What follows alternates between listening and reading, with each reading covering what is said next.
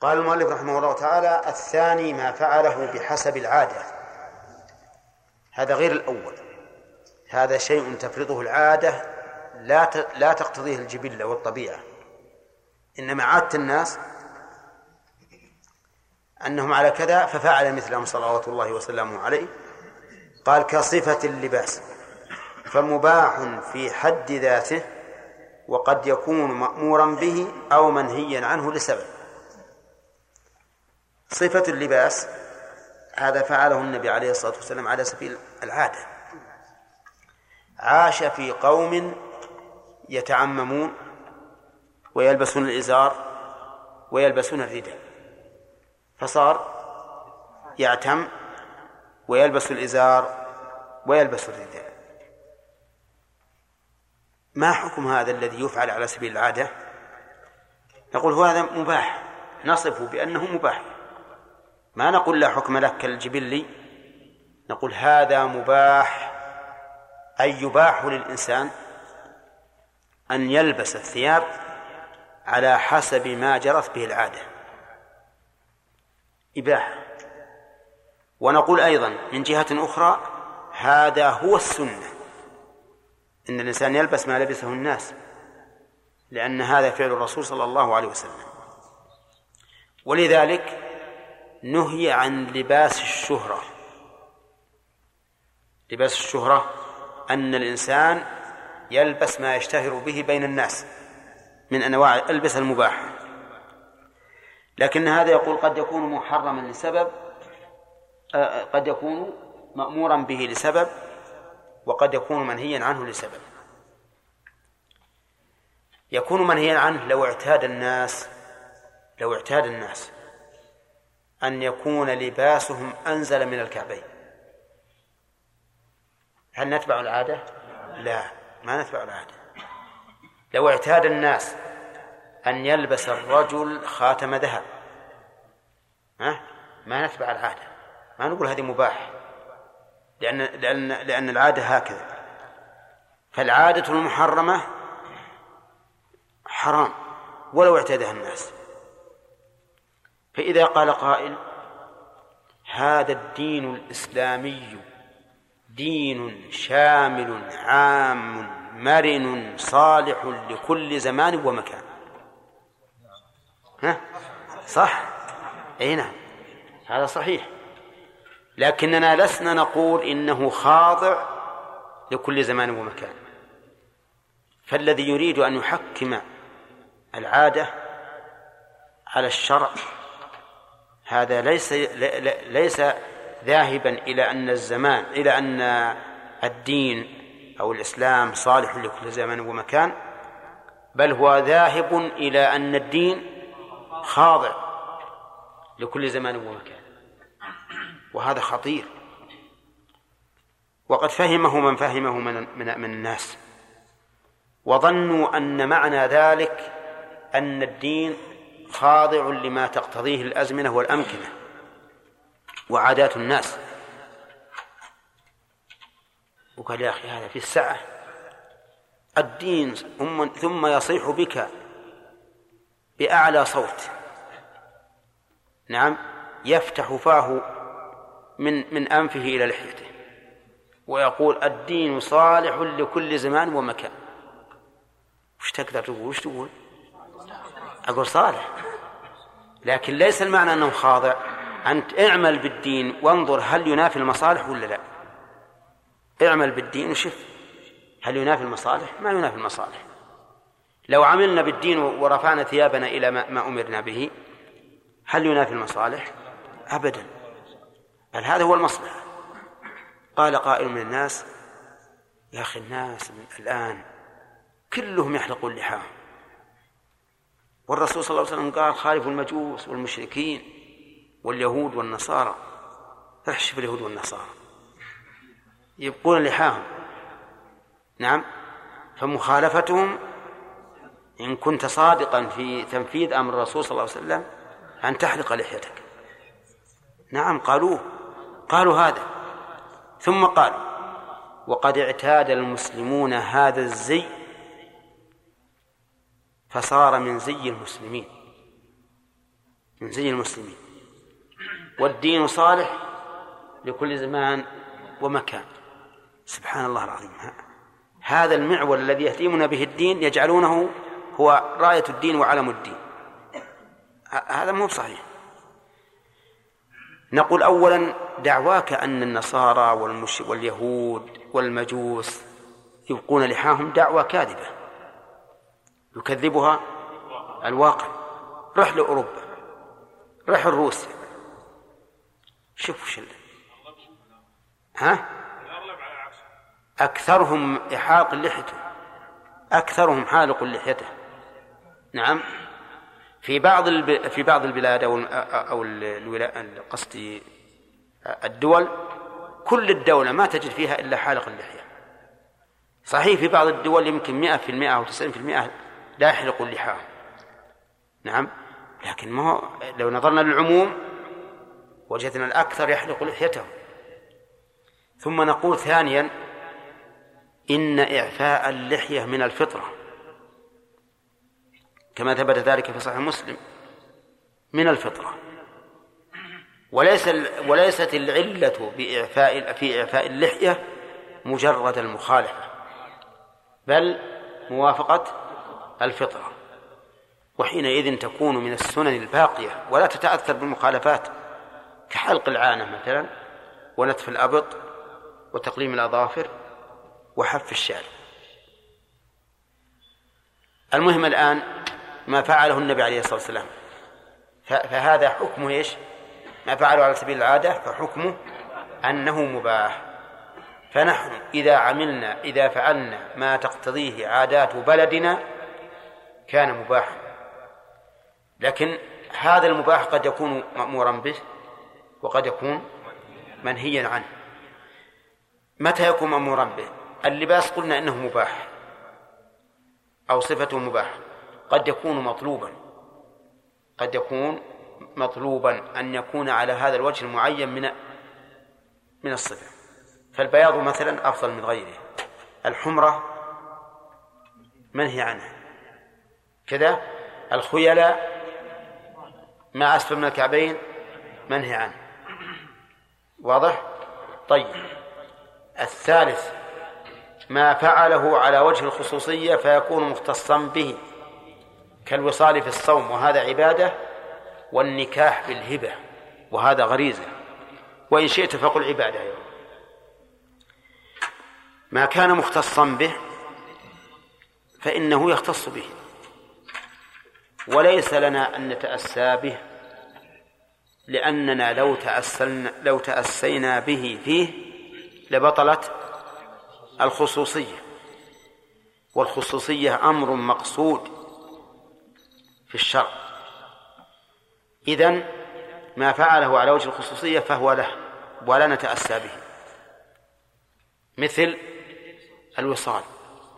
الوصال الجمع بين صوم يومين بدون فطر بينهما، هذا الوصال، بس يومين فقط، هذا أدنى هذا أقل، قد يكون بين ثلاثة أربعة خمسة. كان ابن الزبير رضي الله عنه يواصل خمسة عشر يوم.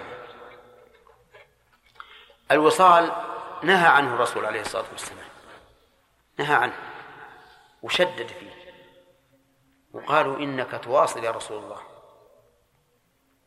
يعني فلا فنحن نتأسى بك. قال إني لست كهيئتك، إني أطعم وأسقى. يطعم ويسقى بماذا؟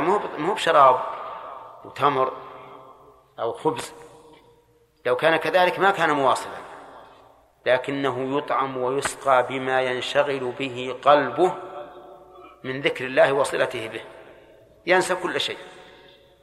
ونحن نعلم أن الإنسان إذا تعلق قلبه بشيء أو اشتغل به فإنه لا يحس بما عداه.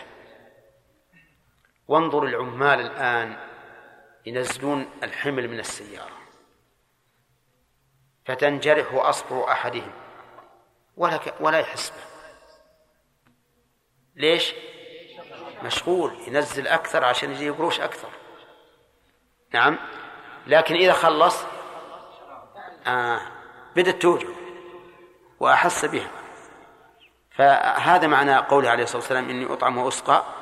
المهم أن الرسول نهاهم عن الوصال، ولكنهم رضي الله عنهم لحرصهم على المتابعة والتأسي واصل فتركهم، وواصل بهم يوما ويوما ويوما حتى طلع رمضان، ثم أفطروا للعيد، ثم قال لو تأخر الهلال لزدتكم كالمنكر لهم. اللهم صل وسلم عليه، لأنه لا يريد من الأمة أن تشق على نفسها. النكاح بالهبة خاص بالرسول صلى الله عليه وسلم،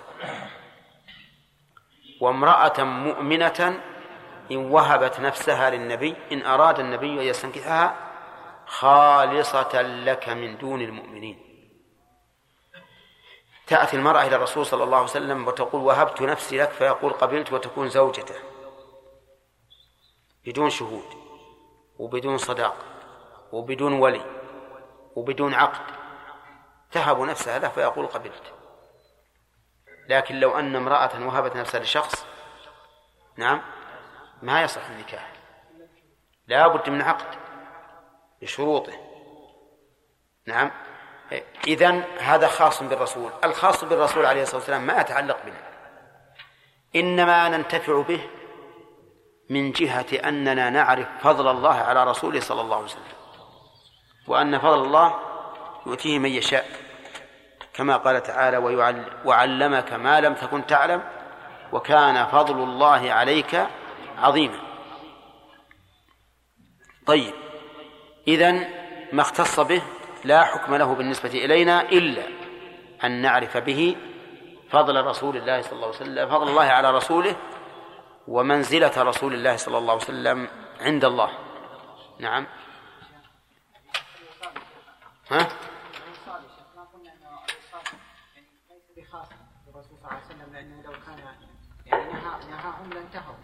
وإنما يعني أتم الصحابة لأن النهي هذا ما كان على وجه الإلزام، ولأن لأن قلنا أن الصحابة هم يعني يتبادرون يعني بترك ما أمرهم الرسول صلى الله عليه وسلم بتركه، فعندما لم يتركوا يتركوه علما أنه لم ينهى عنه وجه الإلزام. هم تركوه بارك الله فيك متأولين، ظنوا أن الرسول عليه الصلاة والسلام نهاهم رفقا بهم للرفق بهم، فلذلك استمروا في في الصوم. ولهذا قال أنس لو ت... أنه قال لو تأخر الهلال لزدتكم كالمنكل له. والتنكين ما يكون على فعل مباح أو مكروه، وهم تأولوا مثل ما تأولوا لما تأخروا في حلق رؤوسهم في ذي الحديبية في صلح الحديبية، وتأخروا في التحلل في حجة الوداع. هنا. نعم الإنسان يدخل عشر رسول صلى الله عليه وسلم معه في يلبسون العمايم والإزار. طيب الحين الإنسان إذا سافر إلى الخارج يلبس يعني يلبس زيه إيه يسافر يعني بلاد زين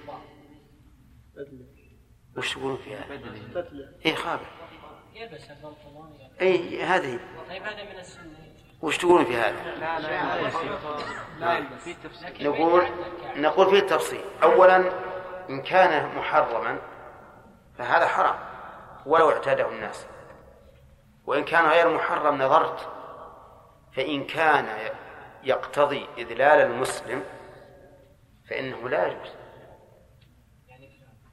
يعني كيف إذلال؟ يعني إذا كان هذا يدل على ضعف شخصيته وأنه لا يستطيع أن يجابه هذه المجتمعات بزيه الخاص، فهذا لا يجوز أن يذل نفسه. فهمت؟ اصبر. أما إذا كان ما في هذا المحذور فلا بأس أن يلبس زيه ما في شيء. نعم دلوها اتخاذ الشعر طويل يا شيخ الصحيح سنة. الصحيح أنه ليس بالسنة، أنه عادة وليس بالسنة. نعم عبد الله أظن أنت لو أقول بالنسبة للذين يقولون بأن هؤلاء اليهود والنصارى وخيرهم يعني يرخون لحيهم، هذا ليس بموجود. إنما الذين يكون الأحياء هم ما يسمون الرهبان، هم الذين الأئمة أئمتهم يعني الأئمة الكبار أي.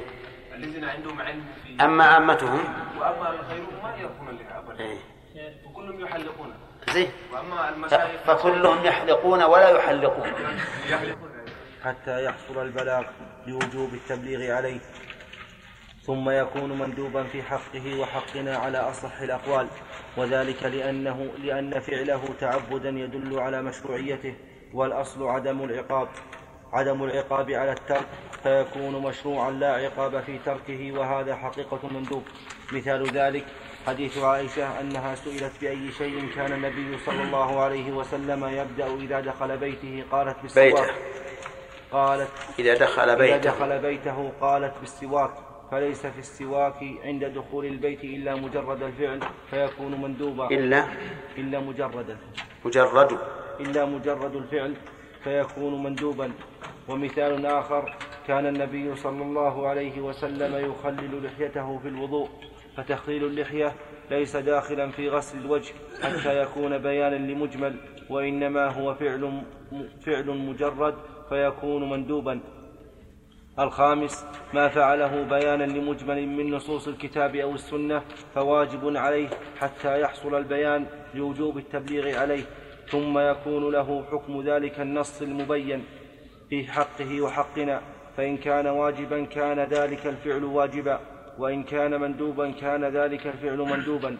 مثال الواجب أفعال الصلاة الواجبة التي فعلها النبي صلى الله عليه وسلم بيانا لمجمل قوله تعالى وأقيموا الصلاة. ومثال, ومثال المندوب صلاته صلى الله عليه وسلم ركعتين خلف المقام بعد أن فرغ من الطواف بيانا لقوله تعالى واتخذوا من مقام إبراهيم مصلى، حيث تقدم صلى الله عليه وسلم إلى مقام إبراهيم وهو يتلو هذه الآية، والركعتان خلف المقام سنة. بس. بسم الله الرحمن الرحيم، الحمد لله رب العالمين، والصلاة والسلام على نبينا محمد وعلى آله وأصحابه أجمعين. سبق لنا أن القسم الثاني من أفعال الرسول صلى الله عليه وسلم ما فعله على وجه الخصوصية. إيش؟ إيه طيب ما فعله على وجه العادة. طيب نعم. وش يحمل عليه؟ على الإباحة صح. طيب وهل يكون على الإباحة مطلقا يا عبد الرحمن؟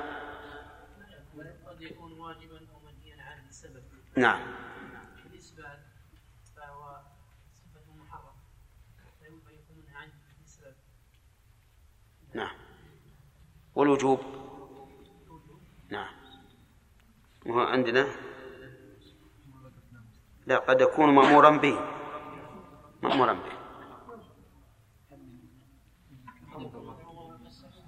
ها؟ نعم معين على على عباده لأنه يعين على عباده والصوم. لا جب الله أي نعم صحيح نعم مثل الثوبين الثوب الأبيض مثلا هذا صفة، ولباس الثوبين في الإحرام أيضا هذا مندوب وإن كان على سبيل العادة. طيب الثالث ما فعله على وجه الخصوصية فما هو حكمه محمد؟ على وجه الخصوصية أي نعم فإنه يكون خاصا بالرسول صلى الله عليه وسلم، وهذا أولا لبيان فضله عليه الصلاة والسلام. أصبر أصبر يكون خاصا به وليس لنا أن نتأسى به. طيب مثاله مثال ذلك الوصال في الصوم. الوصال في الصوم ما معنى الوصال؟ الوصال هو الجمع بين اليومين بدون بدون فطر أو أكثر. نعم حسنت. طيب مثال آخر عادل تزوجوا بالهبة فهذا مختص بالرسول صلى الله عليه وسلم. طيب لكن هل يحكم بالخصوصية بالاحتمال أو لا بد من نص زيادة؟ لا بد من دليل يدل على الخصوصية. نعم مثاله في مسألة النكاح بالهبة قال تعالى وامرأة مؤمنة وهبت نفسها للنبي إن أراد النبي أن يستنكحها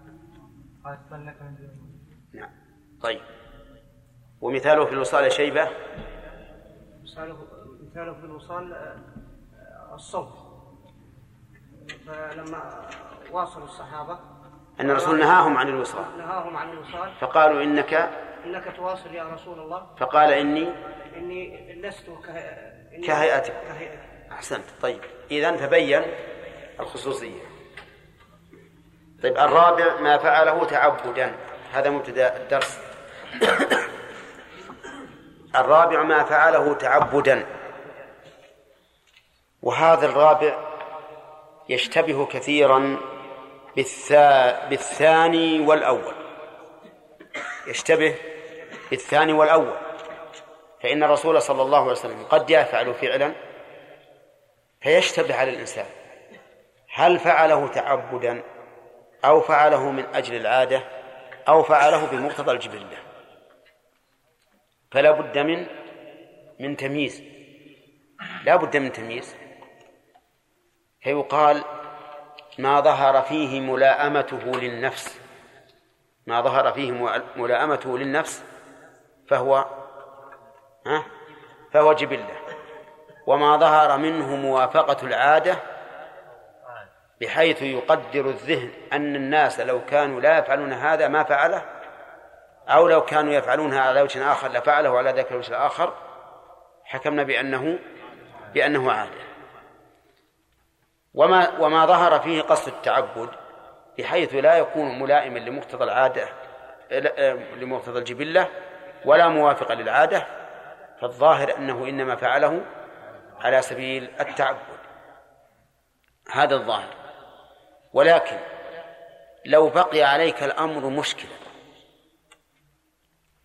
فهل تقول الأصل أن ما فعله فهو عبادة، أو تقول الأصل المنع حتى يقوم دليل على قصد التعبد، لأن العبادة لا تشرع إلا بدليل واضح، فإن لم يكن هناك دليل واضح فالواجب أن لا, أن لا نقدم على التعبد لله تعالى بها، وهذا هو الأقرب.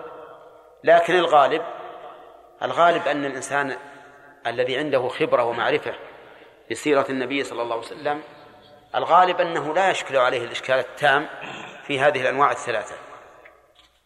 لكن ما علمنا أنه فعله تعبدا قال فواجب عليه، على من؟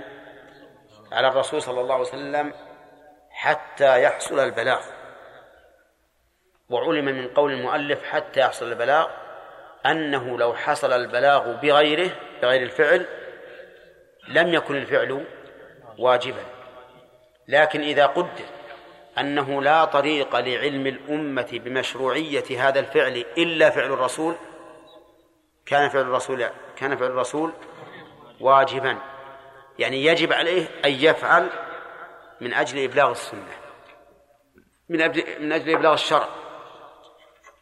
وبهذا نعلم أنه قد يجب على العالم من الأمور ما لا يجب على غيره.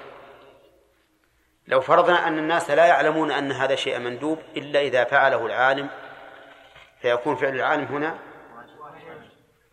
واجبا، لأن العالم يجب أن يبلغ. وهل نقول إنه واجب لذاته أو واجب لغيره؟ واجب لغيره، بحيث لو حصل إبلاغ الناس بغير الفعل لكفى. إذن ما فعله النبي صلى الله عليه وسلم على سبيل التعبد فهو واجب عليه حتى يحصل البلاغ حتى يحصل البلاغ فإذا حصل البلاغ قال حتى يحصل البلاغ لوجوب التبليغ عليه، لوجوب التبليغ على الرسول صلى الله عليه وسلم. من من أين علمنا الوجوب؟ من قوله تعالى يا أيها الرسول بلغ ما أنزل إليك من ربك وإن لم تفعل فما بلغت رسالته. ومن قوله تعالى إنما عليك البلاغ إنما عليك البلاغ والله بصير بالعباد. وقوله فذكر إنما أنت مذكر، والآيات في هذا متعددة. المهم أن هذا الفعل الذي يقصد به التعبد ولا نعلم بكونه عبادة إلا عن طريق فعل الرسول صلى الله عليه وسلم، نقول يكون الفعل في حق الرسول صلى الله عليه وسلم واجبا حتى يصل البلاغ لوجوب التبليغ عليه، ثم يكون مندوبا في حقه وحقنا. يعني بعد أن يحصل البلاغ ويعلم الناس به يكون مندوبا في حقه وفي حقنا، وهذا هو أصح الأقوال. وفيه قول أنه يجب علينا وعليه، وفيه قول أنه يندب لنا وله. فالأقوال إذن ثلاثة: قول أنه يجب علينا وعليه، وقول آخر يندب لنا وله، وقول ثالث وهو الصحيح وسط يجب عليه ويندب لنا. ومع ذلك لا نقول إنه واجب عليه لذاته بل لغيره، وهو وجوب التبليغ على الرسول صلى الله عليه وسلم. فلو حصل البلاء التبليغ بغيره، بغير الفعل يعني بالقول، مثل أن يقول الناس افعلوا كذا، صار الفعل ليس واجبا عليه لأنه مندوب. يقول وذلك، يعني وجه التعليل، قال وذلك لأن فعله تعبدا يدل على مشروعيته. التعليل هذا صحيح، فعل الرسول عليه الصلاة والسلام لهذا الفعل على وجه العبادة يدل على مشروعيته وأنه مشروع. والأصل عدم العقاب على الترك، الأصل أننا لا نأثم لو تركناه، لأنه ليس هذا أمرا، يعني لما أمر الرسول حتى نقول الأصل في الأمر الوجوب، وإنما فعل على سبيل التعبد، فنقول فعله إياه على سبيل التعبد يدل على مشروعيته، والأصل عدم العقاب على الترك. وهذا حقيقة المندوب كذا، فيكون مشروعا لا عقاب في تركه، وهذا حقيقة المندوب. أظن واضح. طيب، إذن ما فعله الرسول عليه الصلاة والسلام على سبيل التعبد حكمه بالنسبة إليه واجب مطلقا؟ ها؟ لا، ليس مطلقا، حتى يحصل البلاغ. فإذا تبلغ الناس هذا الفعل وعلموا صار مندوبا. أما بالنسبة لنا فهو مندوب، فهو مندوب. طيب، هذا له أمثلة، هل يصح؟ نعم، نشوف الأمثلة الموجودة. مثال ذلك حديث عائشة أنها سئلت بأي شيء كان النبي صلى الله عليه وسلم يبدأ إذا دخل بيته، قالت بالسواك. اللهم صل وسلم عليه. إذا دخل بيته أول ما يبدأ به من الأفعال السواك، وإلا فهو يسلم يسلم يتسوك أولا قبل ثم يسلم، فنقول أول ما يبدأ به السواك. هذا فعل فعل يكون بالنسبة له إيش؟ واجبا حتى يحصل البلاغ. بالنسبة لنا سنة، فيسن للإنسان إذا دخل بيته أول ما يبدأ بالسواك. طيب، لو قال لنا قائل قد يعارضنا معارض ويقول إن الرسول صلى الله عليه وسلم فعل ذلك لا على سبيل التعبد ولكن على سبيل التنظف وطيب النكهة حتى يدخل على أهله و... وليس فيه رائحة مكروهة. لو قال لنا قائل هكذا فمن... فماذا نقول؟ نقول قال النبي عليه الصلاة والسلام السواك مطهرة للفم، هذه فائدة. من هنا يكون مقصود التنظف، مرضاة للرب، إذن هو عبادة من قوله مرضاة للرب. ثانيا، كون الإنسان يخرج إلى الناس نظيفا غير متسع، أليس هذا مطلوبا شرعا؟ أه؟ طيب، إذن هو عبادة وإن كان هذا عبادة يتعلق بالعباد، هو عبادة لله يتعلق بالعباد، لأن الله تعالى يحب التجمل. جميل يحب الجمال، يعني يحب التجمل. أما الجمال الذي هو من خلقه فهذا ليس ليس لنا فيه حيلة. الإنسان الذميم ذميم الخلقة الدميم ذميم الخلقة الخلقة يستطيع أن يكون جميلا، والجميل يستطيع يصير دميم، ما يصير. نعم.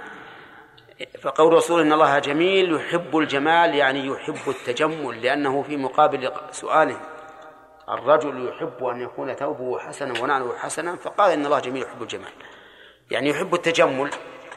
فإذن صار صار السواك عبادة على كل تقدير، عبادة على كل تقدير. إن كان الإنسان يريد به أن يطيب نكهته عند أهله فهذا محمود ومطلوب، وينبغي للإنسان أن يكون عند أهله على أحسن شيء. حتى قال بعض السلف ينبغي للإنسان أن يتجمل لزوجته كما يحب أن تتجمل له.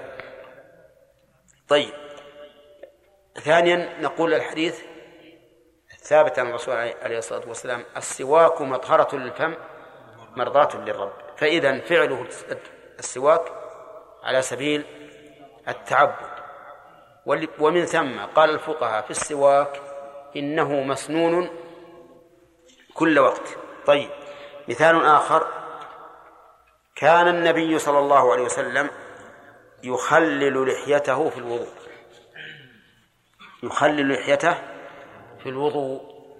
والمعروف أن لحية رسول الله صلى الله صلى الله عليه وسلم كانت كثيفة كثيفة عريضة، فكان عليه الصلاة والسلام يخللها. هذا التخليل هل هو واجب؟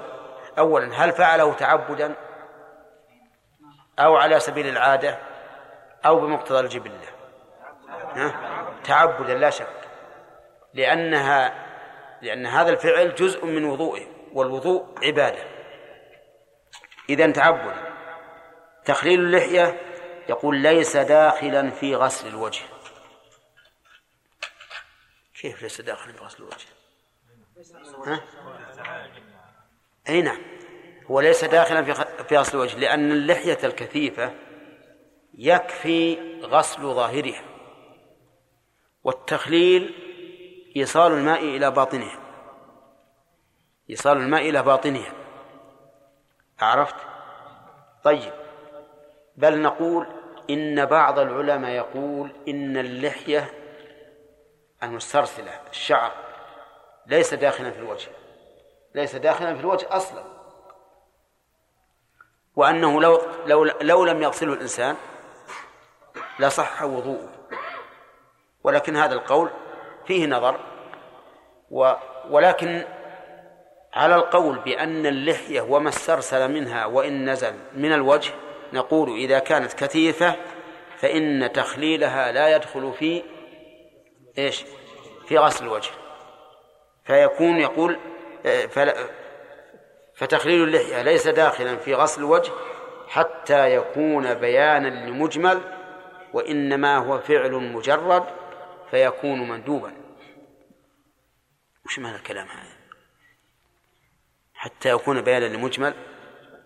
نعم، لأنه لو كان داخلا في غسل الوجه لكان واجبا، لأن غسل الوجه على هذه الصفة بيان لمجمل قوله تعالى فاغسلوا وجوهكم، ولكن لما لم يدخل في غسل الوجه لم يكن بيانا لمجمل فصار فعلا مجردا فصار فعلا مجردا، والفعل المجرد يكون مندوبا، إلا أنه بالنسبة للرسول صلى الله عليه وسلم كما سبق يكون واجبا حتى يحصل البلاغ. والله موفق.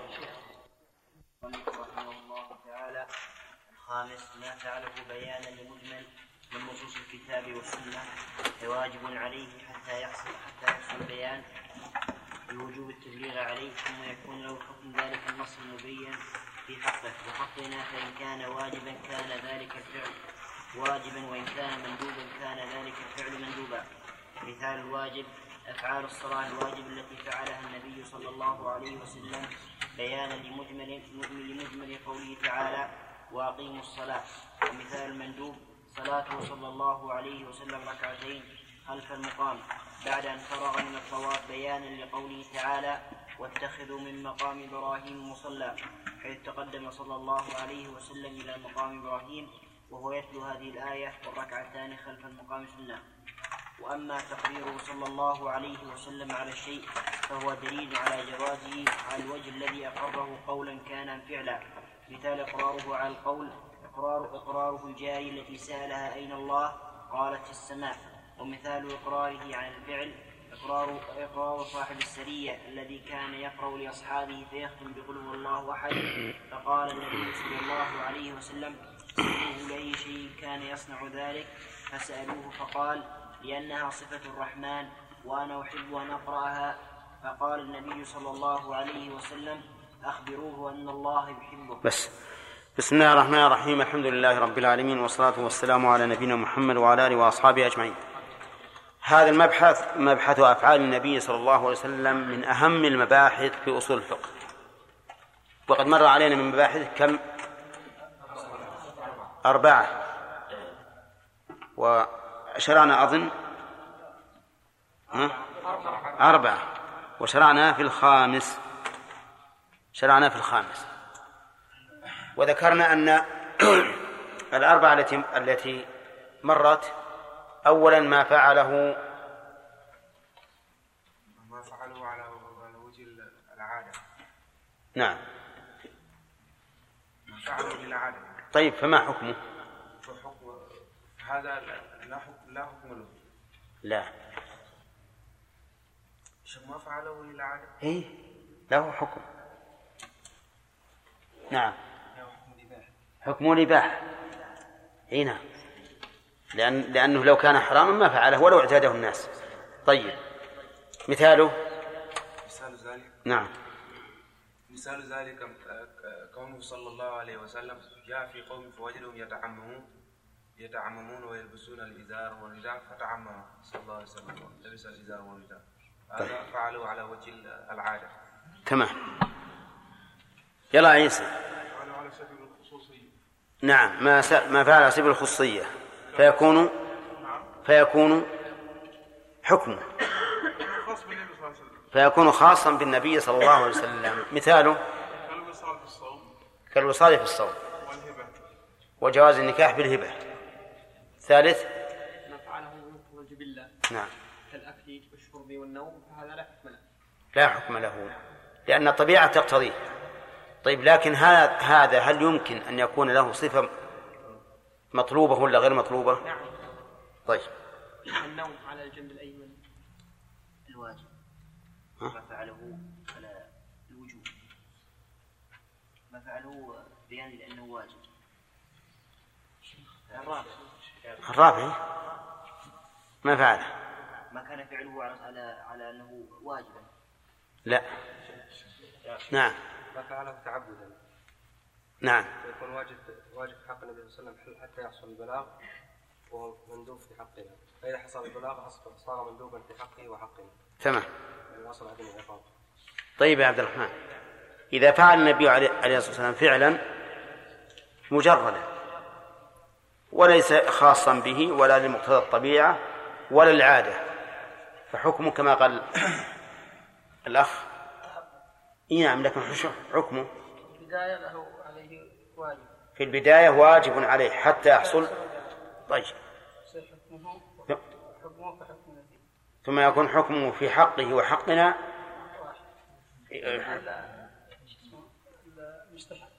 أنه مندوب. طيب، علل.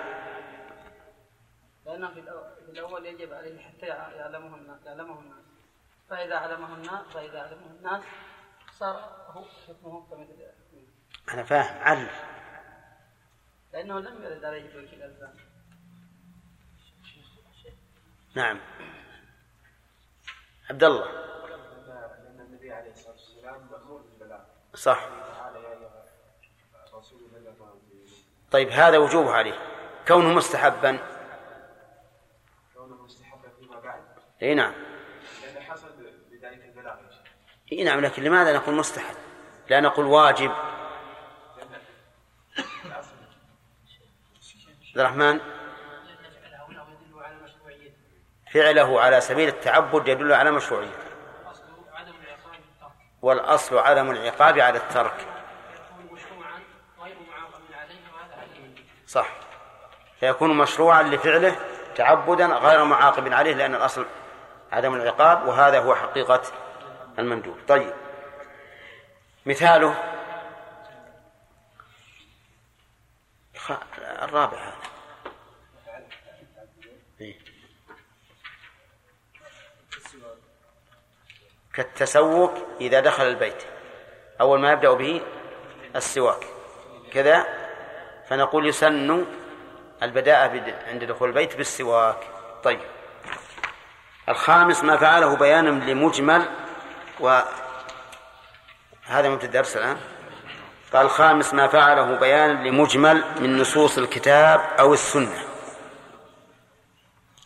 يعني قد يأتي بالقرآن نص مجمل مثل آتوا الزكاة أقيموا الصلاة، هذا مجمل لا ندري كيف نقيمها ولا كيف نؤتي الزكاة،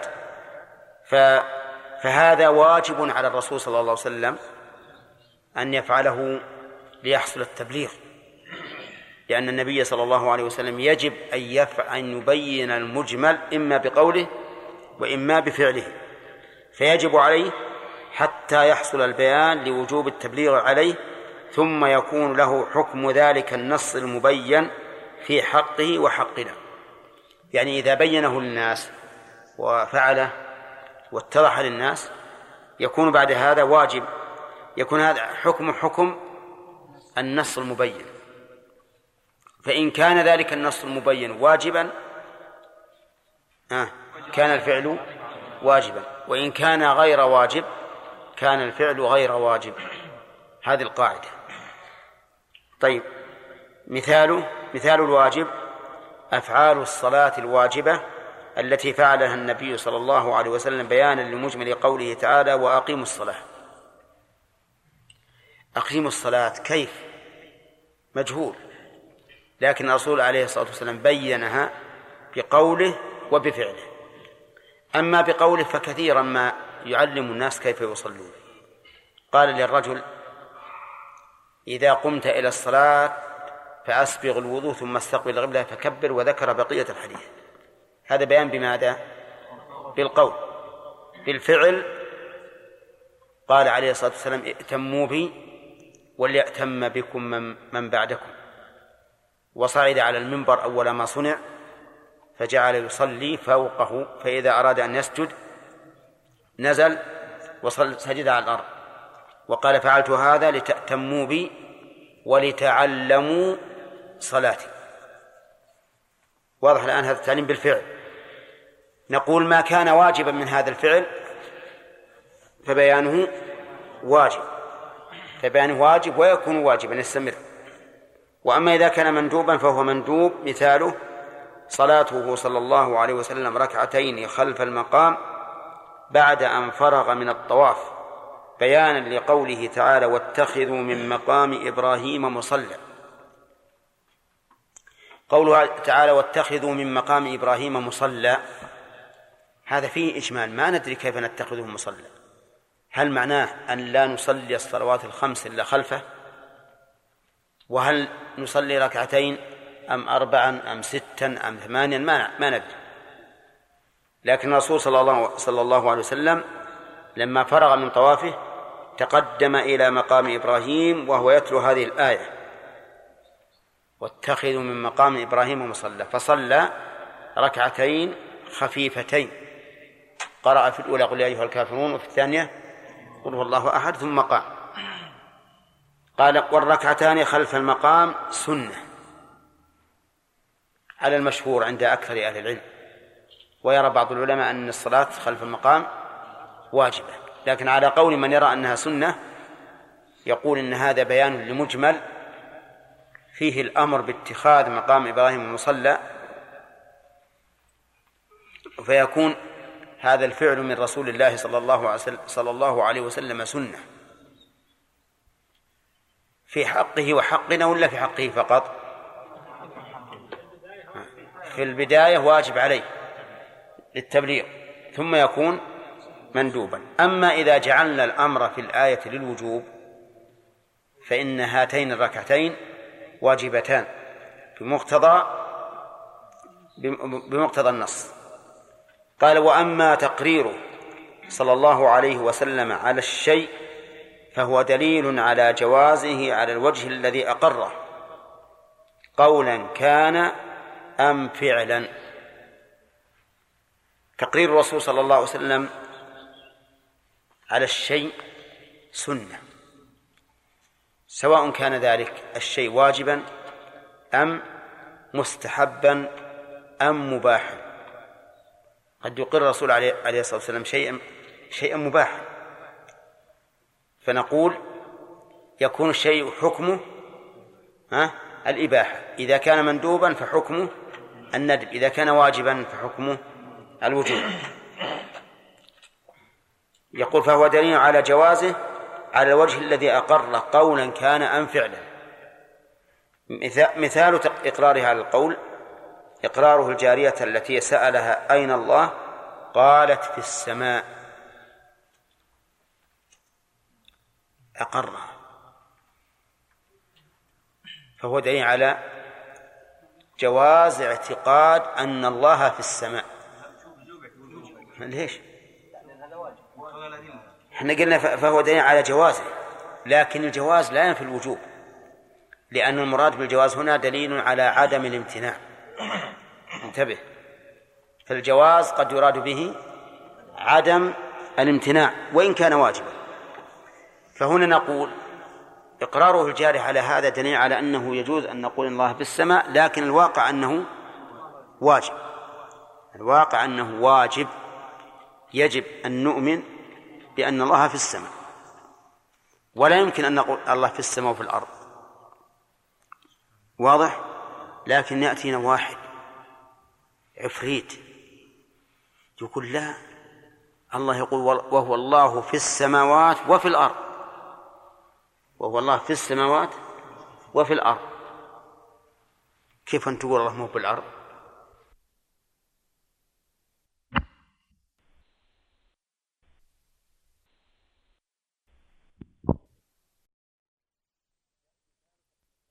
مثال إقرارها على القول: إقراره الجارية التي سألها أين الله قالت في السماء،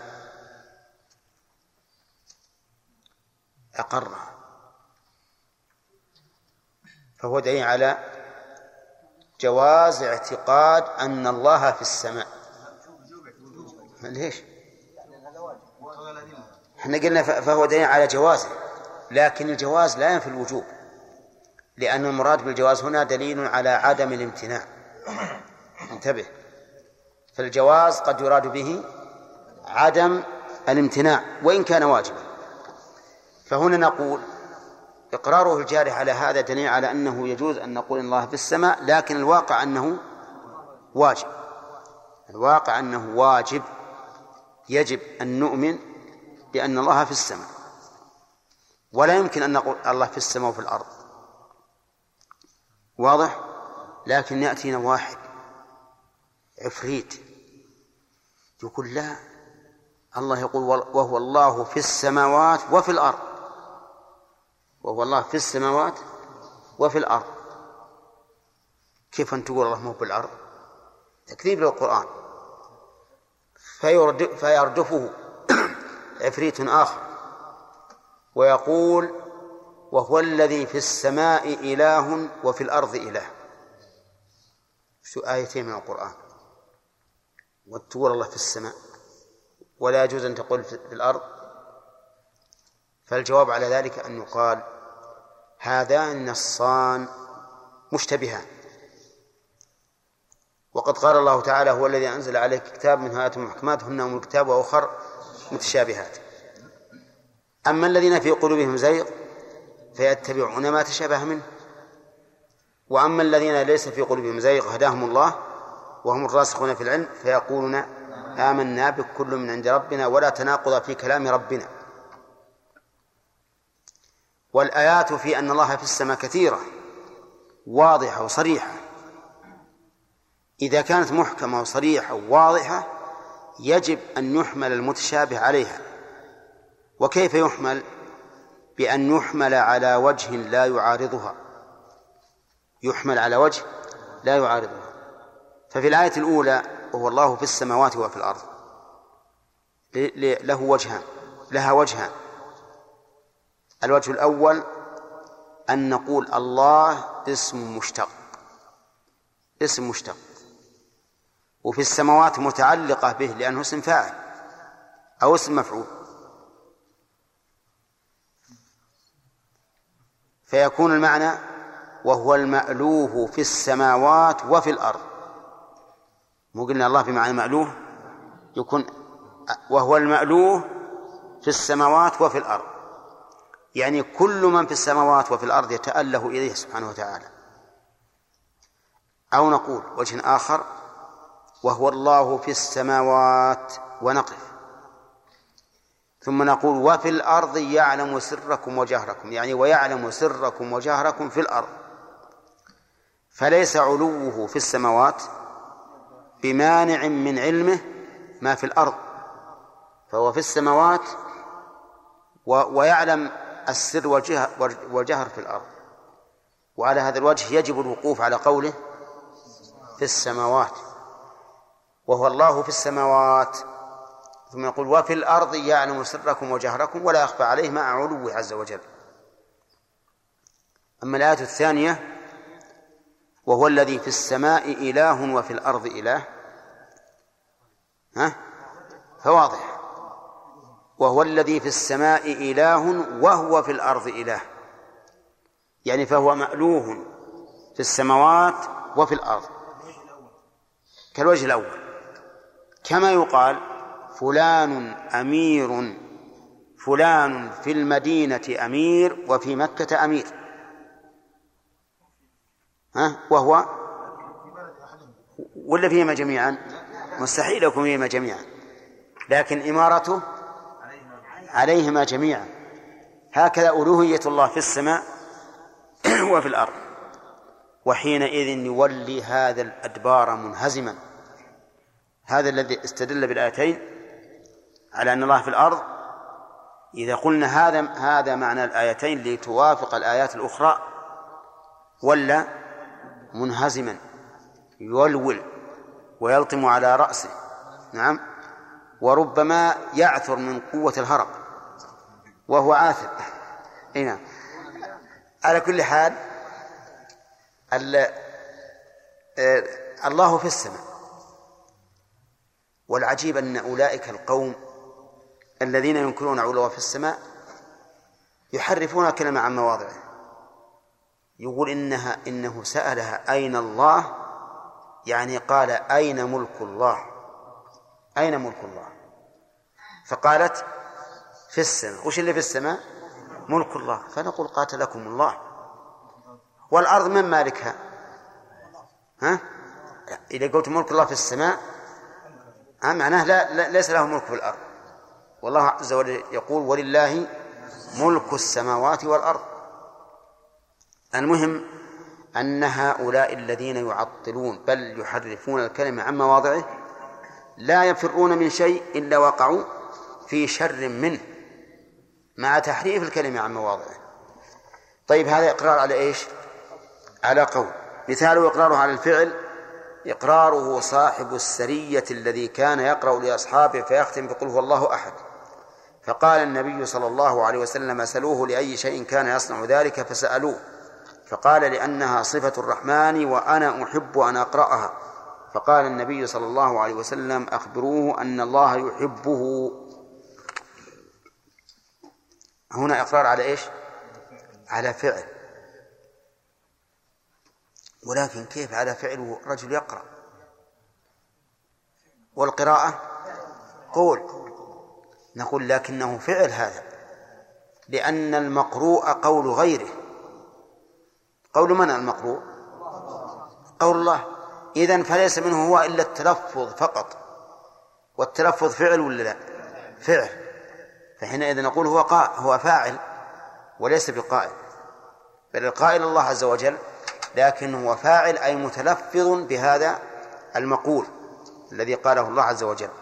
المهم هذا رجل بعثه النبي عليه الصلاة والسلام على سريته، فكان يقرأ لأصحابه ويختم بقول هو الله أحد. استمر لما رجعوا إلى الرسول عليه الصلاة والسلام سأل، يعني أخبروا الرسول صلى الله عليه وسلم، لأن هذا أمر غير معتاد، فقال سألوه لأي شيء كان يصنع ذلك، فقال لأنها صفة الرحمن وأنا أحب أن أقرأها. فقال أخبروه أن الله يحبه. أقره ولا لا؟ يدل على جواز هذا الفعل؟ ها؟ نعم، لأنه لو كان حراما ما أقرنا. لكن هل يدل على مشروعية هذا الفعل؟ لا، ما يدل على مشروعيته، يدل على أن الفاعل لا ينكر عليه، لكن لزوم السنة أفضل منه. ولهذا لم يكن الرسول صلى الله عليه وسلم يختم بقوله الله أحد، ونحن نعلم أن الرسول يحب أن يقرأ صفة الرحمن أكثر مما يحبها هذا الرجل بلا شك، ولم يكن يختم بقوله الله أحد. إذن هو من الجائز الذي ليس بمشروع، ولكن قد يشكل علينا كيف جائز وغير مشروع وهو عبادة؟ نقول نعم، لولا قولنا بالجواز لكان بدعة حراما، لكان بدعة حراما. طيب، في في هذا الحديث إقرار النبي صلى الله عليه وسلم لهذا الرجل، وقد فتح أهل البدع بهذا الحديث أبواب بدعهم، وقالوا نحن, نحن, نحن نجد لهذه البدع رقة في النفوس وإقبالا إلى الله وخشوعا وخضوعا، ينكسر القلب وتدمع العين ويقشعر الجلد. نعم، نحن إذا قلنا هو هو هو هو قامت جلودنا نعم تتفتح، نعم، وكذلك أيضا قلوبنا تتكسر. إذن أقرون كما أقر رسول هذا الرجل، أقرون كما أقر النبي صلى الله عليه وسلم هذا الرجل، لأن هذا الرجل ما عدا أن قال إنها صفة الرحمن وأنا أحب أن أقرأها، فنحن نقول هذا أيضا إنه ذكر الرحمن فنحب أن نذكره. أقرون، لا تشددوا علينا. نقول ما يخالف، إذا شهدتم أن لا إله إلا الله وأننا رسل الله أقررناكم. هل يشهدون بذلك ولا لا؟ ما يشهدون، وإن شهدوا كفروا. إذن نقول نحن لسنا رسلا حتى نقر وننكر. الشريعة متلقات ممن؟ من الرسول صلى الله عليه وسلم، ما أقره أقرناه وما لا فلا، وما لم نقره فلا نقره. ولهذا أظننا قيدنا، قال فهو دليل على جوازه على الوجه الذي أقره. انتبهوا لهذه النقطة، على الوجه الذي أقره، فلا يمكن أن أن يلحق به سواه، لأنه لا بد أن يكون الإقرار على الوجه الذي أقره. مثال آخر، إقراره الحبشة يلعبون في المسجد من أجل التعليف على الإسلام. الحبشة، ويقال ولا بأس أن نقول ما قيل نعم ولا يزعل أهل أفريقيا، يقولون كل أهل أفريقيا يحبون اللهو، يحبون اللهو لأنهم مرحون خفيف النفس. لو لو يبقى من طلوع الشمس إلى غروبها على لهو ومرح ما يمل، أليس كذلك؟ طيب،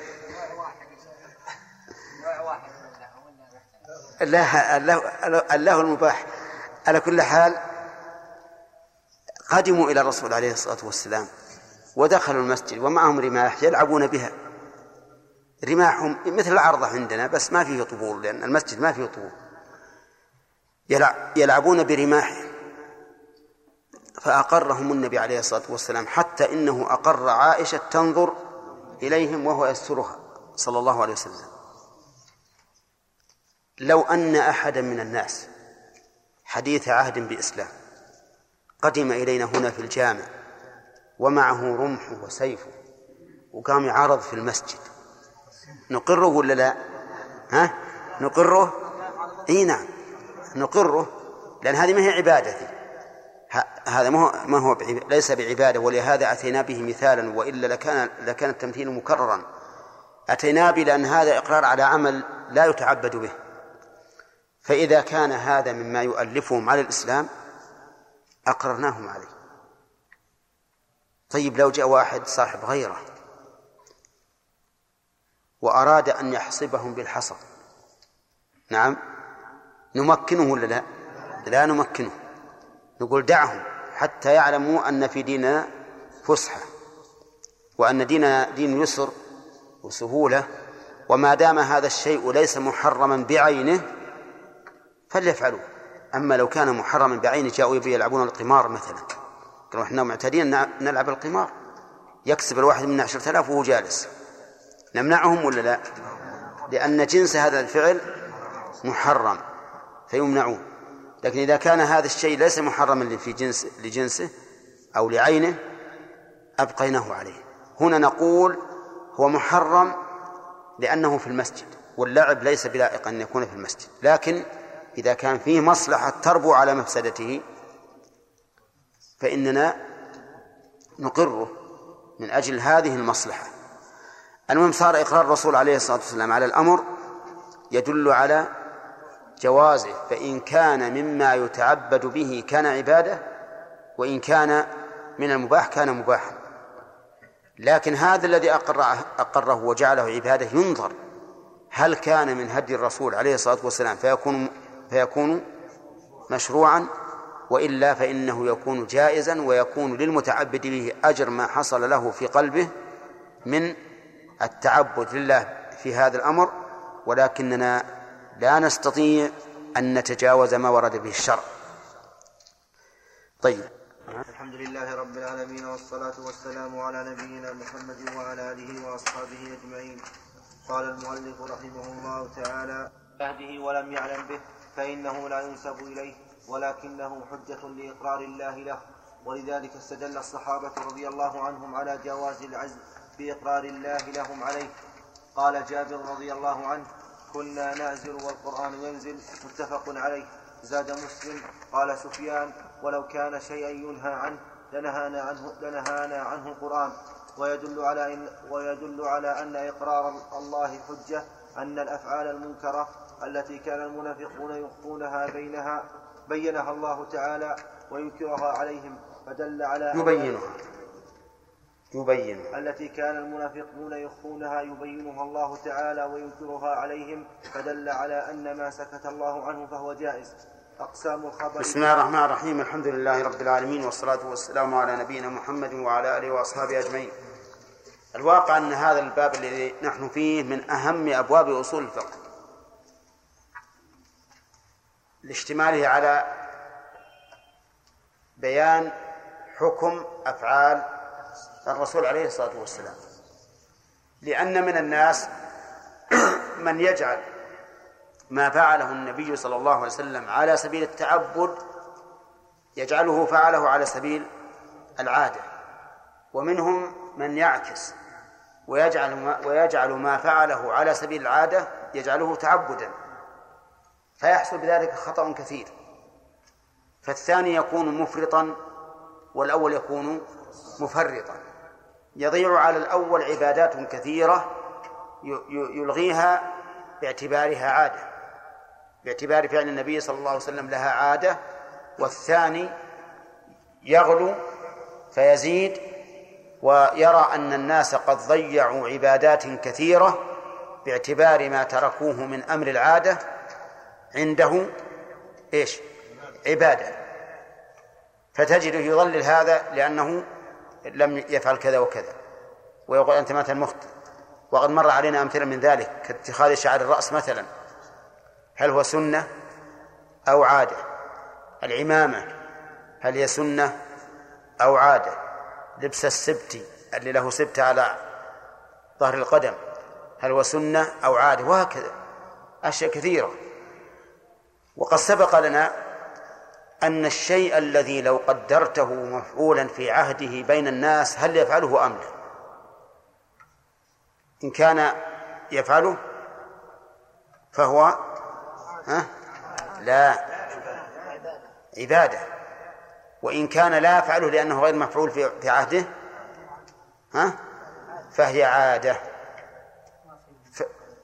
مثل نقدر لو, لو أن الرسول صلى الله عليه وسلم بعث في قوم يلبسون القميص والشماغ والعقال والمشلح، هل يلبس إزارا ورداء وعمامة؟ لا. ولهذا قال ليحرم في الإحرام ليحرم أحدكم في إزار ورداء. إذن إذا قدرت أن هذا الشيء الذي فعله الرسول عليه الصلاة والسلام سيفعله ولو خالف الناس فهو عبادة، وإذا قدرت أنه إنما فعله لأن الناس فعلوه فهو عادة. طيب، ما لم يظهر فيه قصد التعبد، إن ظهر في قصد التعبد كالطواف بالبيت مثلا المسألة واضحة. نعم، أنت بنفسك أنت بنفسك تقدر. الآن نحن نقدر نعلم أن الرسول لو بعث في قوم لا يلبسون الإزار والرداء والعمامة ما لبسها. نعم، الإنسان الذي الذي يتقي فالإثم ما حاك في النفس، يعرف الإنسان. طيب، ثم قال: فأما ما وقع في عهده ولم يعلم به فإنه لا ينسب إليه. ما وقع في عهد النبي عليه الصلاة والسلام ولم يعلم به فإنه لا ينسب إليه، معلوم، لأنه لا لا قاله ولا فعله ولا أقر عليه، فما فعل في عهده لا ينسب إليه، لا يقال هذا من سنة الرسول عليه الصلاة والسلام، لكنه حجة لإقرار الله له، يعني يحتج به، فيقال مثلا فعل هذا في عهد الرسول عليه الصلاة والسلام ويحتج به. والفرق بينهما ظاهر أظن، لأنك إذا نسبته إلى الرسول جعل صار من سنته، وإذا نسبته إلى عهده صار من شرعه، ولكن ليس مما ينسب إليه ليس مما ينسب إليه لأنه لم يعلم به. طيب، كيف يكون هذا؟ نقول نعم، لأنه إذا فعل الشيء في زمن نزول الوحي ولم ينزل الوحي بإنكاره دل على على إقراره إقراره من عند الله عز وجل، وما أقره الله فهو فحكمه الإباحة إن كان مما يباح، والمشروعية إن كان مما يشرع. واضح؟ طيب، ونضرب لهذا أمثلة. كان معاذ رضي الله عنه كان معاذ يصلي مع النبي صلى الله عليه وسلم صلاة العشاء. كان معاذ يصلي صلاة العشاء ثم يذهب إلى قوم فيصلي بهم نصف الصلاة، ففيه دليل على جواز ائتمام المفترض بالمتنفل، وأنه يجوز أن يكون الإمام يصلي نافلة والمأموم خلفه فريضة. قال قائل: من يقول إن الرسول صلى الله عليه وسلم علم بذلك وأقره؟ فماذا نقول؟ نقول نعم، إما أن نقول إن الرسول علم نعم، وإما أن نقول لم يعلم. ظاهر الحال أنه علم، ولكن ليس بصريح، لأن مجرد شكاية الرجل إلى النبي عليه الصلاة والسلام أن معاذا يطيل لا يدل على أن الرسول علم أنه يصلي معه ثم يذهب إلى قومه، لأنهم لم يقولوا له إنه يصلي معك ويأتي إلينا ثم يصلي بنا، إنما شكوا إليه إيش؟ التطويل فقط. فيحتمل أن الرسول علم بأنه يصلي معه ثم يرجع، وهذا هو الظاهر، لكننا لا نجزم به. الكلام على أننا نجزم بأن الله أقره. أقر من؟ معاذا، ولو ولو لم يكن ولو لم يكن داخلا تحت رضا الله نعم ما أقره الله عز وجل. الله تعالى لا يقر عباده على باطل أبدا. المثال الثاني هذا الذي ذكره المؤلف، قال: ولذلك استدل الصحابة رضي الله عنهم على جواز العزل بإقرار الله لهم عليه، قال جابر رضي الله عنه: كنا نعزل والقرآن ينزل، متفق عليه. نعم، كنا نعزل. العزل هو أن الإنسان إذا جامع أهله وأراد أن ينزل نزع لينزل خارج المكان، يريد بذلك ألا تحمل المرأة، ألا تحمل. فيقول جابر مستدلا لجواز العزل، يقول: كنا نعزل والقرآن ينزل. طيب، وإذا عزلتم والقرآن ينزل، ها؟ كان ذلك دليلا على الإباحة. ولهذا قال سفيان رحمه الله: ولو كان شيء ينهى عنه لنهانا عنه القرآن. لو كان شيء ينهى عنه لنهانا عنه القرآن، لأن الله عز وجل لا يمكن أن يقر العباد على على ما لا يرضاه أبدا، لأنه قادر قادر على أن ينكر. صحيح أن الإنسان الذي أنه لو فرض إنسان رأى منكرا ولكن لم يغيره، ما نقول هذا فلان يرى, يرى أنه جائز، لاحتمال أنه عاجز، أنه كان لم لاحتمال أنه لم ينكره لأنه لأنه عاجز. طيب، يقول: ولهذا ويدل على أن إقرار الله حجة أن الأفعال المنكرة التي كان المنافقون التي كان المنافقون يخفونها يبينها الله تعالى وينكرها عليهم، فدل ذلك على أن ما سكت الله عنه فهو جائز. وهذا استدلال واضح. الأشياء التي يخفيها المنافقون، وما أكثر ما يخفون من السوء الذي يكيدون به للإسلام ولأهل الإسلام، ولهذا قال الله تعالى فيهم: هم العدو فاحذرهم. هم العدو فاحذرهم. الكافر الصريح عدو لا شك، لكنه يصارحك فتتمكن من التحرز منه. لكن المنافق اللي يجوك: أسأل الله أن يزيدنا إيمانا، نعم أنا مؤمن، يلا نروح نصلي، أذن، لا تترك الصلاة، نعم. وش تظنه الإنسان؟ تظنه مؤمن تقي، ها؟ ثم تفضي إليه بأسرارك، وهو أخبث إنسان. ولهذا قال الله تعالى: هم العدو فاحذرهم. الله أكبر. هؤلاء المنافقون يخفون أشياء يخفون أشياء قد يعلم بها بعض الناس وقد لا يعلم بها. فمثلا هم قالوا فيما بينهم: لئن رجعنا إلى المدينة ليخرجن الأعز منها الأذل ليخرجن الأعز منها الأذل. سمعهم زيد بن أرقم كما في القصة المشهورة، وأخبر النبي صلى الله عليه وسلم بذلك. فجاء عبد الله بن أبي يكذب زيد بن أرقم، يكذبه، ومعلوم أن على المدعي البينة، ولكن الله أنزل تصديق زيد بن أرقم بأنهم قالوا هذا.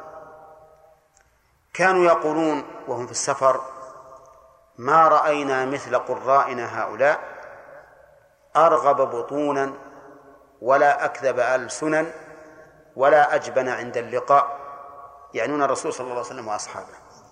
وهذه الأوصاف والله لا تنطبق على على غيرهم، تنطبق عليهم تماما.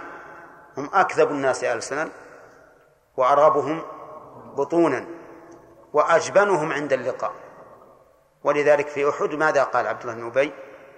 ها؟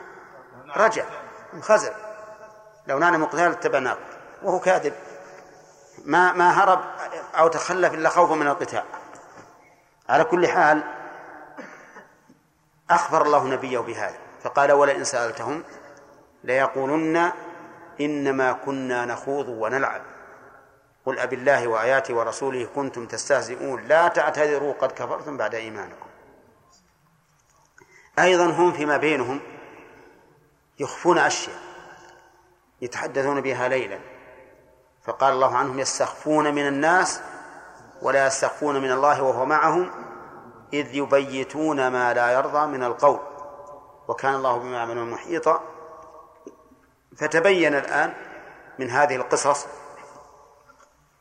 أن ما أقره الله وإن لم يعلم به رسوله فهو حجة وثابت. طيب، على هذا خذها قاعدة عند المناظرة، إذا قال لك المناظر هذا لم يعلم به الرسول عليه الصلاة والسلام، فبماذا تجيبه؟ يقول لكن الله علم به فأقره، وهب أن الرسول عليه الصلاة والسلام لم يعلم به لكن إقرار الله له حجة. هنا ثم قال أقسام الخبر باعتبار من يضاف إليه. ينقسم الخبر، والمراد هنا بالخبر الخبر النبوي، وإنما قلنا ذلك لأجل أن يخرج الحديث القدسي لأنه مضاف إلى الله. ينقسم باعتبار من يضاف إلى الله، من يضاف إليه، إلى ثلاثة أقسام: مرفوع وموقوف ومقطوع.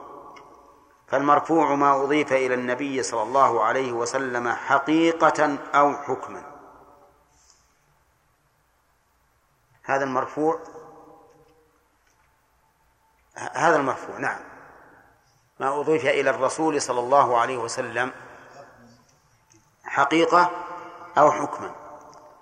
وسمي مرفوعا لارتفاع نسبته، لارتفاع نسبته لارتفاعه بنسبته إلى الرسول عليه الصلاة والسلام، لارتفاعه لارتفاع رتبته بنسبته إلى رسول الله صلى الله عليه وسلم، ولأن الصحابي رفعه إلى منتهاه وهو الرسول عليه الصلاة والسلام.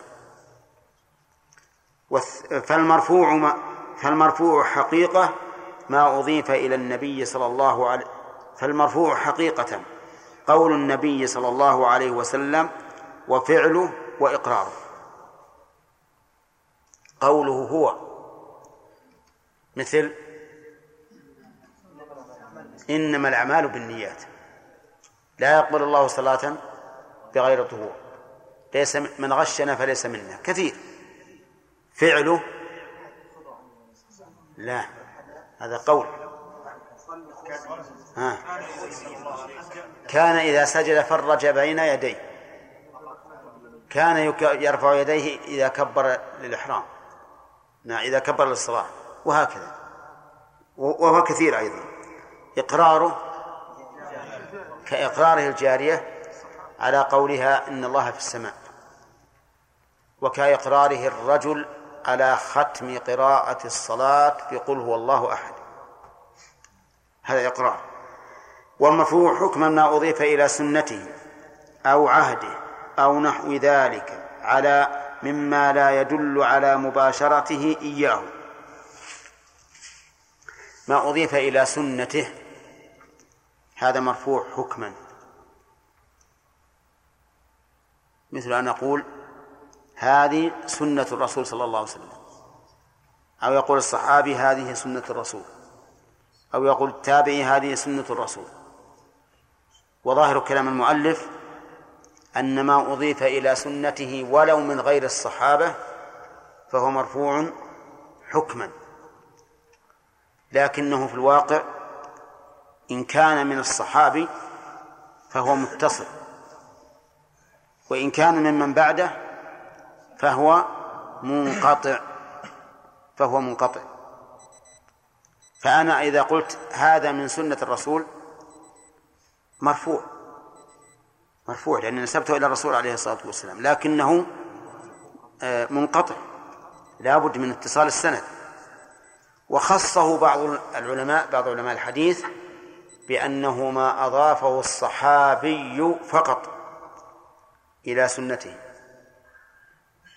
ولكن الصحيح أنه عام، كل ما أضيف إلى سنة الرسول صلى الله عليه وسلم فهو مرفوع، نعم لكنه مرفوع حكما، لكنه إن كان من الصحابي فهو متصل، وإن كان من بعده فهو منقطع. طيب، أما إذا قيل من السنة من السنة فإن كان من قول الصحابي فهو مرفوع حكما، لأن السنة في عهد الصحابي السائدة بين الناس هي سنة الرسول عليه الصلاة والسلام. أما إذا قاله التابعي فقال بعض العلماء إنه موقوف، لأن السنة السائدة في التابعين ها سنة الخلفاء، وقال بعضهم بل هو مرفوع لكنه منقطع، لأن الغالب أن التابعي أن التابعين لا يستدلون إلا بسنة الرسول صلى الله عليه وسلم. طيب، كذلك ما أضيف إلى عهده، مثل أن يقول كنا نفعل ذلك في عهد النبي صلى الله عليه وسلم، ولكن ما ذكر أنه علم، مثل إيش؟ مثل العزل، كنا نعزل والقرآن ينزل، وقول أو نحو ذلك مما لا, مما لا يدل على مباشرته إياه. ومنه قول الصحابي أمرنا أو نهينا أو نحوهما أو نحوهما قول الصحابي أمرنا أو نهينا أو نحوهما، كقول ابن عباس رضي الله عنهما أمر الناس أن يكون آخر عهدهم بالبيت إلا أنه خفف عن الحال، وقول أم عطية نهينا عن اتباع الجنائز ولم يعزم علينا. هنا يقول ومنه قول الصحابي أمرنا. طيب والتابعي؟ لا، لأنه يحتمل أنه أمر الخليفة، لكن إذا قال الصحابي أمرنا فنعم. طيب لو قال التابعي هكذا أمرنا رسول الله صلى الله عليه وسلم، ها؟ صار مرفوع صريحا لكنه منقطع، ها؟ أو مرسل. طيب والمرسل منقطع ولا غير منقطع؟ كل مرسل منقطع أولا، وليس كل منقطع مرسلا. طيب ها أيهن؟ إذا قل إذا قال التابع أمرنا رسول الله فهو مرسل. طيب طيب والموقوف ما أضيف إلى الصحابي ولم يثبت له حكم الرفع، هذا الموقوف، لأنه وقف على الصحابي، وقولنا لم يثبت له حكم الرفع احترازا مما إذا ثبت له حكم الرفع. كيف يضاف إلى الصحابي ويثبت له حكم الرفع؟ نعم، إذا قال قولا أو فعل فعلا ليس للرأي فيه مجال، وهو مما وهو ممن لم يعرف في الأخذ عن بني إسرائيل، فهنا يكون قوله له حكم الرفع، ويكون فعله أيضا له حكم الرفع. فما أضيف إلى الصحابي يشترط إيش؟ ألا يثبت له حكم الرفع، فإن ثبت له حكم الرفع كان مرفوعا حكما. نعم.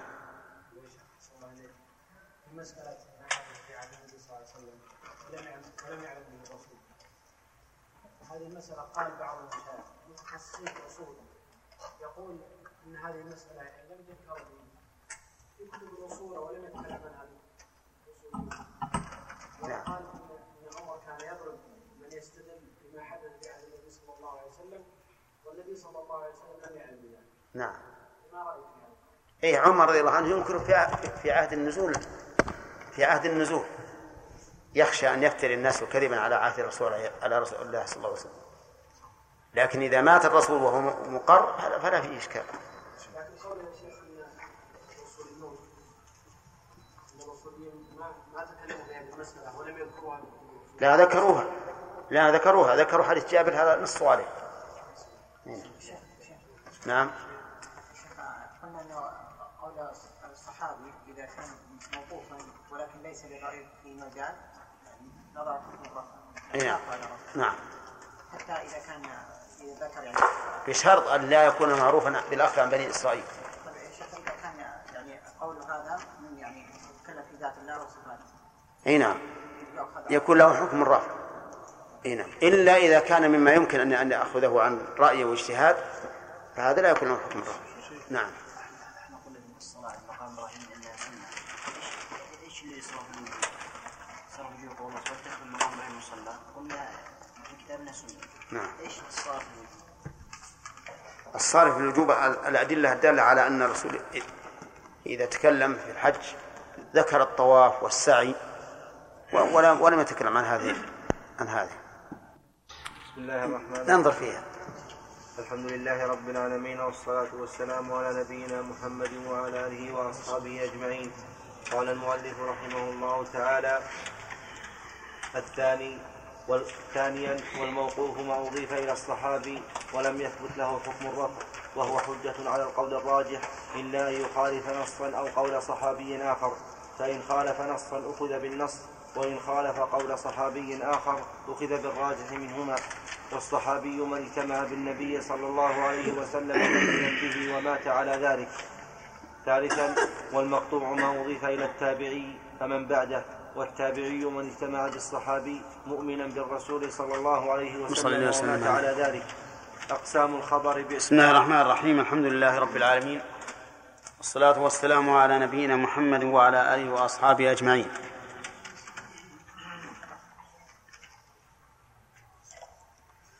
سبق لنا أن الخبر ينقسم باعتبار من يضاف إليه إلى ثلاثة أقسام.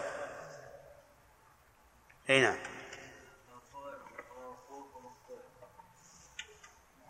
طيب المرفوع ما هو؟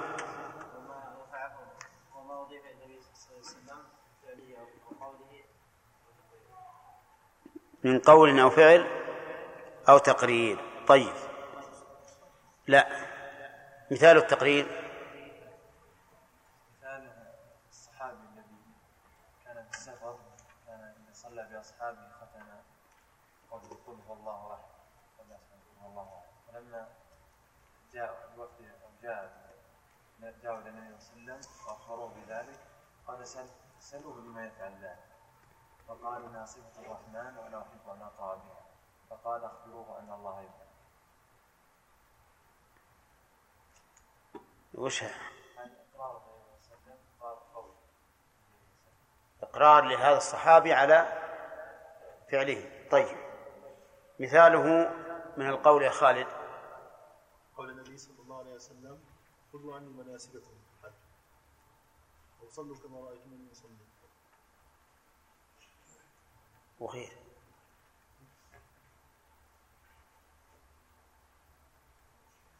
ما في غير ذوي الاثنين مثل، لأنني جبت يمكن يصير فيه مناقشة. ها؟ لا نريد القول يا أحمد، القول. لا لا ما هو إقرار على قول، القول السنة القولية. الله أكبر، هي أكثر شيء. عبد الرحمن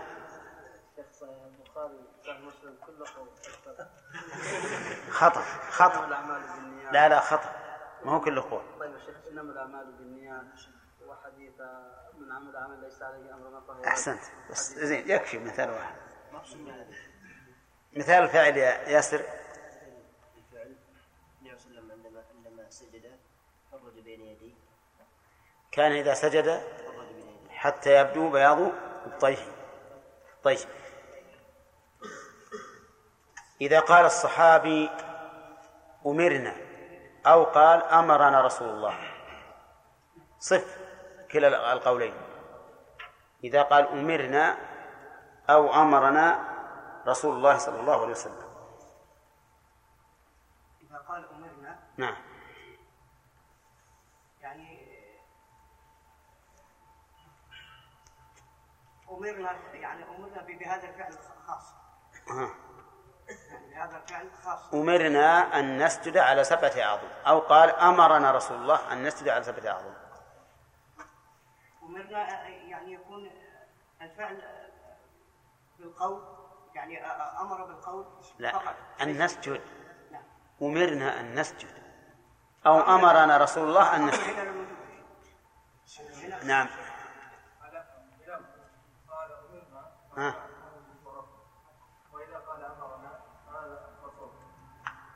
كلاهما مرفوع. كلاهما مرفوع والثاني له حكم رفع، يعني انه غير مباشر. طيب عبد الله. شيخ قول الصحابي أمرنا قول الصحابي أمرنا فهذا يعني حكمه مرفوع مرفوع حكما مرفوع حكما وإذا قال أمرنا رسول الله لأنه إذا كان من الصحابي أصبر أصبر وإذا قال أمرنا رسول الله وإذا قال أمرنا رسول الله صلى الله عليه وسلم فهذا كذلك مرفوع لكن متصل إذا كان بالصحابي مرفوع كذلك يا شيخ بنده صح أو صريحا مرفوع صريحا والثاني مرفوع حكما. طيب ما هو الموقوف يا سامي؟ الموقوف ما قاله ما قاله الصحابي خطأ. نعم شيخ الموقوف ما ما نسبه الصحابي إلى إلى عهد النبي صلى الله عليه وسلم. لا محمد التابع إلى إلى عهد لا لا نعم شميمن شيخ الموقوف هو هو ما قال ما قاله الصحابي ما ما قاله الصحابي لا فهد ما أضيف إلى الصحابي ولم يثبت له حكم الرفع صح ما أضيف إلى الصحابي ولم يثبت له حكم الرفع يشمل القول والفعل يا جماعة يشمل القول والفعل كذا. طيب لماذا اشترطنا ألا يثبت له حكم الرفع؟ حمك الله لأنه إذا ثبت له حكم الرفع فإما أن يكون مرفوعا حكما أو صريحا. ما الذي يثبت له حكم الرفع من قول الصحابي؟ إذا لم يكن للرأي فيه مجال نعم أو لم يكن مشهورا من الأخذ عن الأخذ ولم يكن الصحابي شرطين إذا لم يكن للرأي فيه مجال ولم يكن الصحابي معروفا بالأخذ عن الإسرائيليات. طيب ثم قال المؤلف وهو أي الموقوف حجة على القول الراجح وهو يعني ما أضيف إلى الصحابي من قول أو فعل حجة فإذا قال قولا فقوله مقدم على غيره وهو حجة على القول الراجح وأفادنا المؤلف بقوله على القول الراجح أن هناك مسألة أن هناك خلافا وهو كذلك فالعلماء رحمهم الله اختلفوا في قول الصحابي هل هو حجة أم لا والمراد بقول الصحابي هنا الذي لم يثبت له حكم الرفع فمن أهل العلم من قال إنه حجة وعلل ذلك بأن الصحابة أقرب إلى الصواب لكونهم شاهدوا النبي صلى الله عليه وسلم وعرفوا من, من أقواله وأفعاله وأحواله ما لم يعرفه أحد ولأنهم أخلصوا لله نية وأبعدوا عن الهوى أخلص وأبعد عن الهوى ولأنهم خير هذه الأمة بشهادة النبي صلى الله عليه وسلم يقول خير الناس قرني ثم الذين يلونهم ثم الذين يلونهم ولأنهم مقدمون على غيرهم في كتاب الله والسابقون الأولون من المهاجرين والأنصار والذين اتبعوهم بإحسان فقال والذين اتبعوهم بإحسان وهذا يدل على أن لهم قولا متبوعا متبوعا فهذه الوجوه تدل على أن الصحابة على أن قولهم وفعلهم حجة وقال بعض أهل العلم إنه لا حجة إلا فيما قال الله ورسوله لأن الله تعالى قال لئلا يكون للناس على الله حجة بعد الرسل وقال من يطع الرسول فقد أطاع الله ومن تولى فما أرسلناك عليهم حفيظا وقال ما آتاكم الرسول فخذوه وما نهاكم عنه فانتهوا ومعلوم أننا لو اتبعنا الصحابة لكنا أطعنا غير الرسول عليه الصلاة والسلام وأخذنا بغير ما قال الرسول عليه الصلاة والسلام وهذا لا دليل على وجود